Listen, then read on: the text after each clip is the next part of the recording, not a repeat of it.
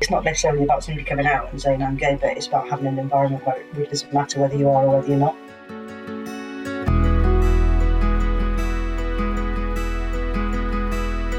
No one owns sport, so sport is very much for everybody in whatever capacity or context that might be. You're listening to the Just Ask podcast with James Ledger. Just ask. Gofynnwch. Just ask. Croeso, welcome back to another hashtag Just Ask podcast with me, your host, James Ledger, and obviously created by the wonderful National Youth Board of Disability Sport Wales. I just want to take a moment to thank everyone for the fantastic feedback we had on the past podcast with Andrew Tamplin from Canada Consulting. Thank you all for taking the time to listen. And we're bringing you another absolutely fantastic podcast again. Uh, so this topic we're going to be covering is the LGBTQI plus History Month. So we're going to be talking to one very special, very familiar guest uh, to especially the Disability Sport Wales family around kind of growing up within the community, doing sport and getting to the highest of highest levels and some of the challenges and barriers she faced growing up. Also, very exciting, we're going to be speaking to the brand new Goga officer from North Wales. So, very exciting to meet her and to chat to her about what she's got planned moving forward with the Goga project. Okay, so I'm going to introduce my first guest. Some will know her very well. I know her very well, and I'm very, very excited to have her on the show. I've uh, I've bugged her for a while to come on, so I'm really, really grateful she uh, finally took me up on the offer to come on. So she's got a fantastic intro here. So Michelle Daltrey, former Disability Sport Wales core team member, LGBT Sport Cymru chair, a former Welsh international hockey player who went to the Commonwealth Games, and she is now senior equality and inclusion consultant for inclusive employers. Michelle, how are you? I'm all right, James. Good intro. I like that. Good, good. No, thank you so much for joining us on the show. Um, I guess, Michelle, do you, do you want to start a bit about kind of your journey through sport, how you got involved in hockey, or, or was there other sports you took part in, and maybe talk about some of the barriers you faced uh, growing up and, and performing in elite sport? So it's always been hockey for me. I don't think I really did an awful lot else outside of kind of PE and school sport. Um, I had an amazing um, form tutor in school, and um, she was a member of the local hockey club at, at Colwyn Hockey uh, Club. So I I joined the club and, and started playing from there. Um, so I guess based in North Wales, it was I was one of the only people in my school, certainly that I was aware of at the time, um, that was gay. I probably didn't properly understand what that meant for me as a as a kid. Um, and being in the hockey community actually really helped because it helped me to meet other people that were like me and that were, you know, had great lives and careers and families and all the other stuff that goes alongside that. Um, so hockey kind of helped me realise that actually being part of the gay community was just normal um, and wasn't really anything to be afraid of. I think really interested me as a, as a up until probably about five, six years ago, I probably would have said that I'd never experienced any homophobia in sport or in school or, or any of those kind of things. Um, but it's kind of reflecting back on it now as a, a bit more of a grown up, if you can believe that, um, that I realised actually there, there was stuff and it was um, microaggressions, subtle. People might describe it as banter, um, but actually it, it does exist. And I guess I'm quite a robust human, so it didn't have a huge impact on me, but it might do on other people. Um, so yeah, that's probably you know growing up in North Wales, I wasn't around a really diverse community of people, um, but hockey was definitely the thing that made life a lot easier for me. I guess yeah, that, I think people hide behind sometimes that word banter, um, and they use it. Oh, it's just banter, but actually, it's not. It runs a bit deeper, doesn't it? And especially, you know, you as yourselves growing up and and especially a young person because you're really trying to find out who you are as well, isn't it? And really trying to find your way in the world. So I think people portraying uh, putting you down and, and calling it banter is it's just it's not okay, is it? You know. No, it's not. I think it's a fine line. I think you know that as grown-ups, you should know where the line is between a joke with your friends um, and something that goes beyond that. But it's that recognition that other people hearing that may not find it quite as funny um, or might not be as comfortable with the topic. One of my um, colleagues who, who who's on the LGBT Sport Cymru board, Beth Fisher, she also an international hockey player, talked about travelling away to on a bus to an international fixture. Um, and one of the girls said something on the lines of, "Oh my god, that's so gay," you know, the stuff that you hear quite frequently. And she didn't say anything for a little while, and then she kind of addressed it, I guess, really subtly, you know, in a friend kind of way, just to say, well, it's probably not for a start. and secondly, you really don't know what other people are going through sitting in this environment. So whilst it might be all right to say that to me as an individual, you have no idea what other people are experiencing at this moment in time, which could be perceived as really negative or, you know, even if it is unintentional, it's kind of being more aware of the language that you use and what the impact of that might be on other people. Do you think it is education that people just just need and do you think um, having months like the LGBTQI History Month, Pride Month, do you think having things like this happen because it, it is an opportunity to promote some fantastic role models, build communities, and really represent what what the community is about? How how important do you think things like this are?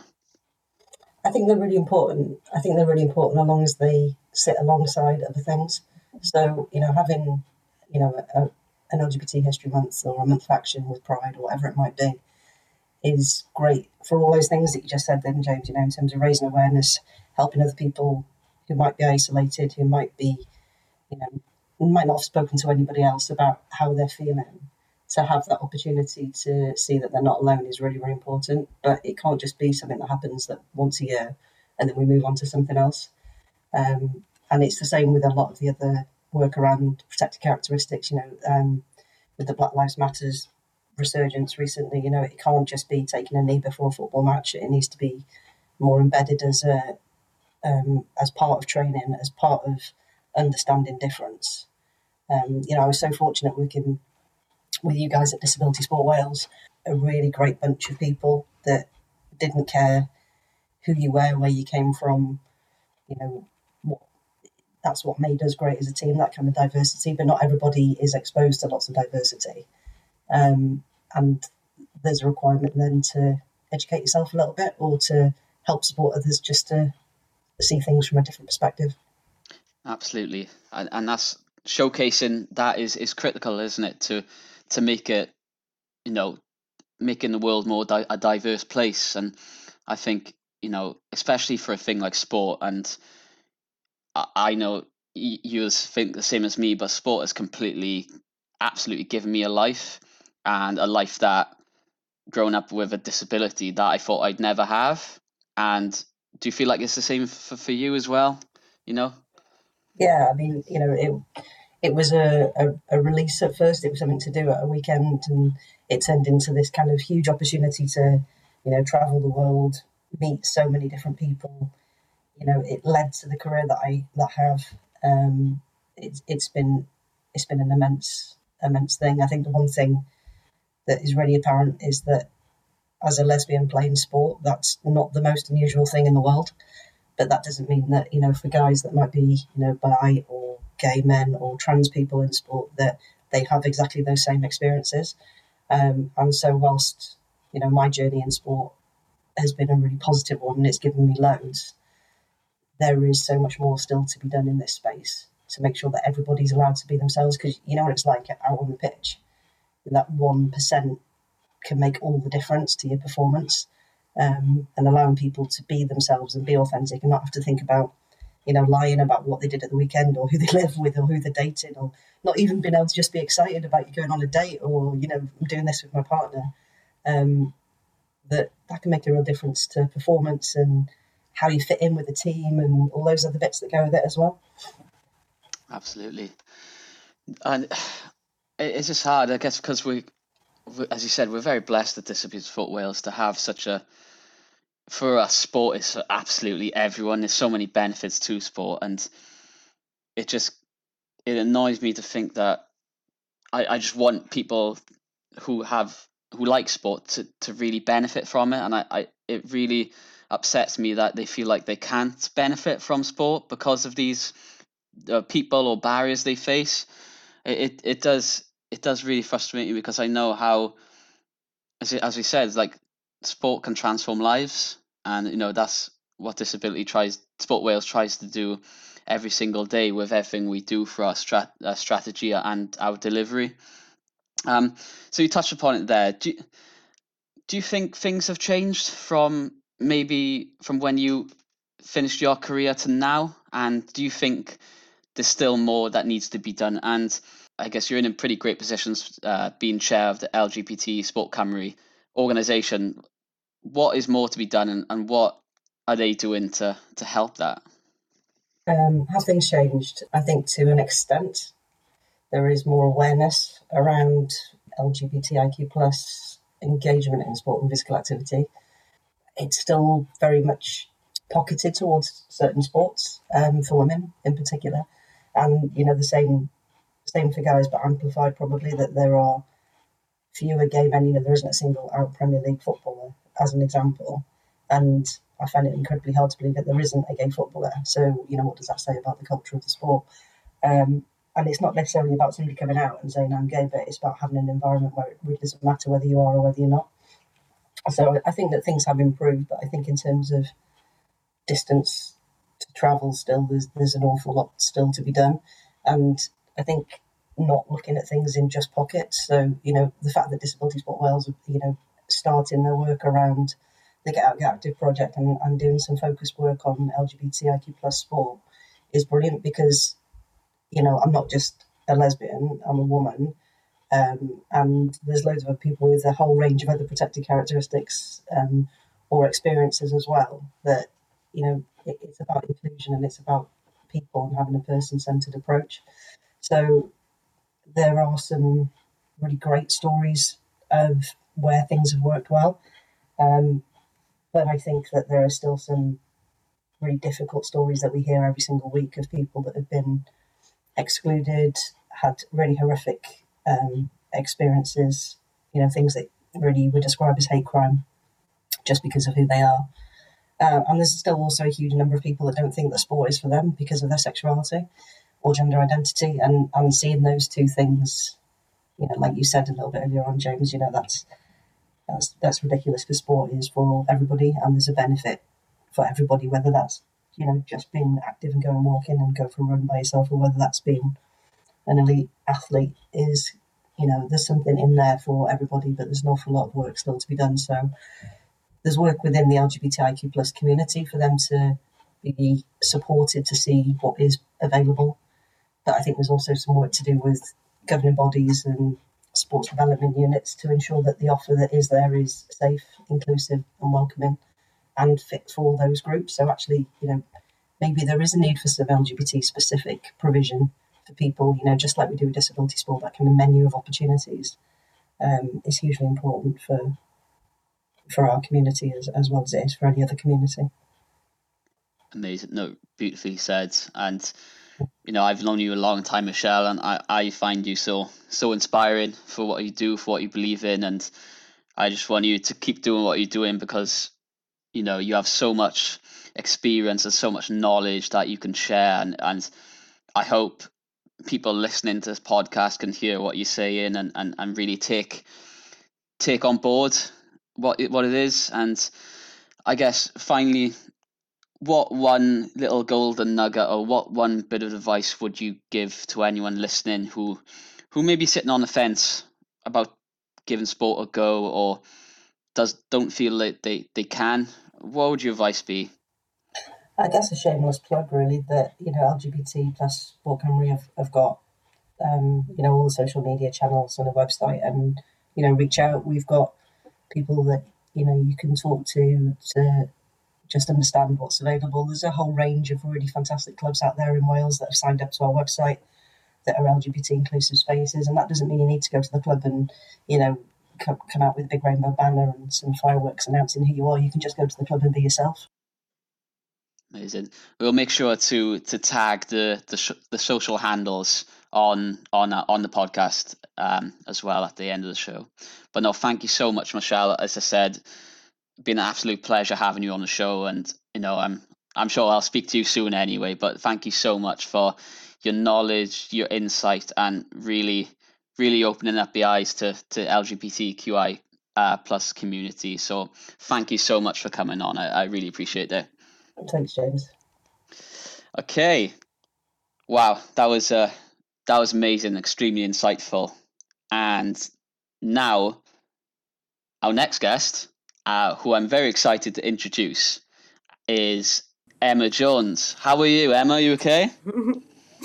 I am very excited too, James. I know it's your first week in the Goga role, but so what a week to start with a with a nice little podcast to, to ease you into the, to ease you into the role. Indeed. So, um, let's hear a bit, a little bit about you first. Let, give us a bit of your background and uh, a bit of your story. Thanks, James. That's a hard act to follow. um, it's really lovely to be here today with yourselves and Michelle. Um, my name's Emma Jones, and I'm thrilled to bits to have uh, started this week in the Goga 2 role. Um, my previous experience, I've worked in North Wales for quite a long time now in sports and community development, and I love where I live and work. Um, I've met Michelle in previous roles, so I had a brief stint at Hockey Wales for some time, and I moved on to it for Street Games Wales, and now in my new Goga 2 role, I'm hoping that I can uh, do a good job of championing, uh, as Michelle did, said, uh, celebrating the achievements and contributions of LGBTQI plus people in sport. I mean, I'm sure you're going to do a fantastic job. So, for people who are not quite familiar with the Get Out Get Active project, um, so what is your role? What will you be doing? And I guess what exciting stuff is there to come and to expect? no pressure. So, going forward, Goga is very much about um, reaching out to the less active, um, disabled and non-disabled people, uh, LGBTQI plus, uh, in our local communities, and very much working together, talking together to understand how we can overcome some of the barriers that people are facing. Um, as Michelle said, no one owns sport. Sport is for everyone, whether that be going to your local club or local session. There's really something for everybody. Um, we're also looking to really keep people engaged in the program, so looking around staying active for life, finding something that we think is positive, um, whether that be walking, like Michelle said, or playing hockey at a national level. Very exciting. So you got some fantastic ideas there that I'm sure many people are going to benefit from. And I love that little phrase you said that. Um, what was it about sport? People, you don't own sport. It's for everyone. Absolutely, absolutely, James. So no one, no one owns sport. So sport is very much for everybody in whatever capacity or context context that might be. Um, when we use the word sport, quite often, I'll have partners say to me, "Oh, oh, I'm not, sh- I'm not sure anybody likes sport, Emma. I'm not sure they want to come to sport because we quite often think of sport in quite a, quite a, quite a traditional, if that's the right word, sense, as of you know we must all have the correct footwear, uh, equipment, etc., etc. That's not necessarily always the case. Sport could be dancing around your front room on Zoom, um, but there's also you know a, a huge place for for club level sport. Um, sport is really whatever you interpret it to be. I guess it's about having those opportunities to give everything a go um, and adapt what works better for you. So, uh, listening to the previous interview there, I completely agree that it might be there is an, a need for a menu of specific LGBTQI plus sessions, or it might be that we need to work together to make club sport more inclusive. It's really based on what people feed back, if that makes sense, how we can overcome some of those challenges together. Exactly, and I think more than ever that adaptability will, uh, word has to has to play a part in uh, our current current situation with with COVID. Yeah. Um, how are you going to be kind of adapting sessions? Is it are you going to be predominantly doing a lot of sessions on Zoom? Well, I'm hoping that the more the more people get in touch, the more people tell me how they want things to be, the more we can work together to try and make that happen. There we go, guys. So make sure you get in contact with Emma. So what is the social media handles that they can get in touch, Emma, or or your email? So my email address, um, which you're welcome to drop me a line, is emma.gogar at Fantastic. There we go, guys. So if you have any ideas of how you feel you can best get active, uh, make sure you drop Emma an email and we'll be make sure to to tag the social media handles as well. So if you prefer to get in touch that way. It sounds like there's going to be a fantastic amount of sports and things to try that emma's going to be providing. So make sure you do keep an eye out for what's happening emma absolutely lovely to meet you virtually of course but And you, James. it'd be great to have you on the show and I re- I'm really excited to to welcome you to the team and, and really looking forward to see what you've got planned for for Goga 2. Uh, thank you very much. Another episode done, number two. And it was a great episode. It was really insightful and inspiring. The topic was LGBTQI plus History Month. We had two amazing guests on the show, Michelle and Emma. If you do want to get involved in sport, please make sure you get in contact. Uh, We will attach the social media handles, but also look at the LGBT Sport Cymru website. Or if you have, want any more information about the Goga project, make sure to email Emma or get in touch through social media handles. I do want to mention as well, we are absolutely chuffed to bits that we are now on Spotify. So that, that is another avenue you can listen to. So it's Podbean, Apple Podcasts, and now Spotify. I've been your host, James Ledger, and this has been created by the National Youth Force Disability Sport Wales. Thank you for listening, and I'll see you on the next hashtag Just Ask podcast. Just ask. Gofynnwch. Just ask.